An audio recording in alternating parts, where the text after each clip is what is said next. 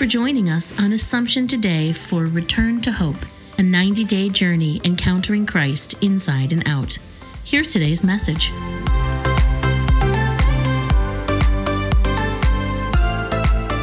April the 29th. The Gospel selection today presents a very interesting picture.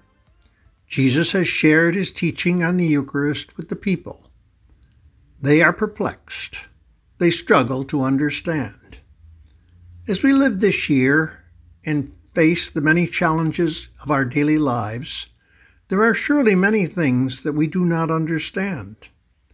There are many things that leave us perplexed much as were the people of Jesus' time.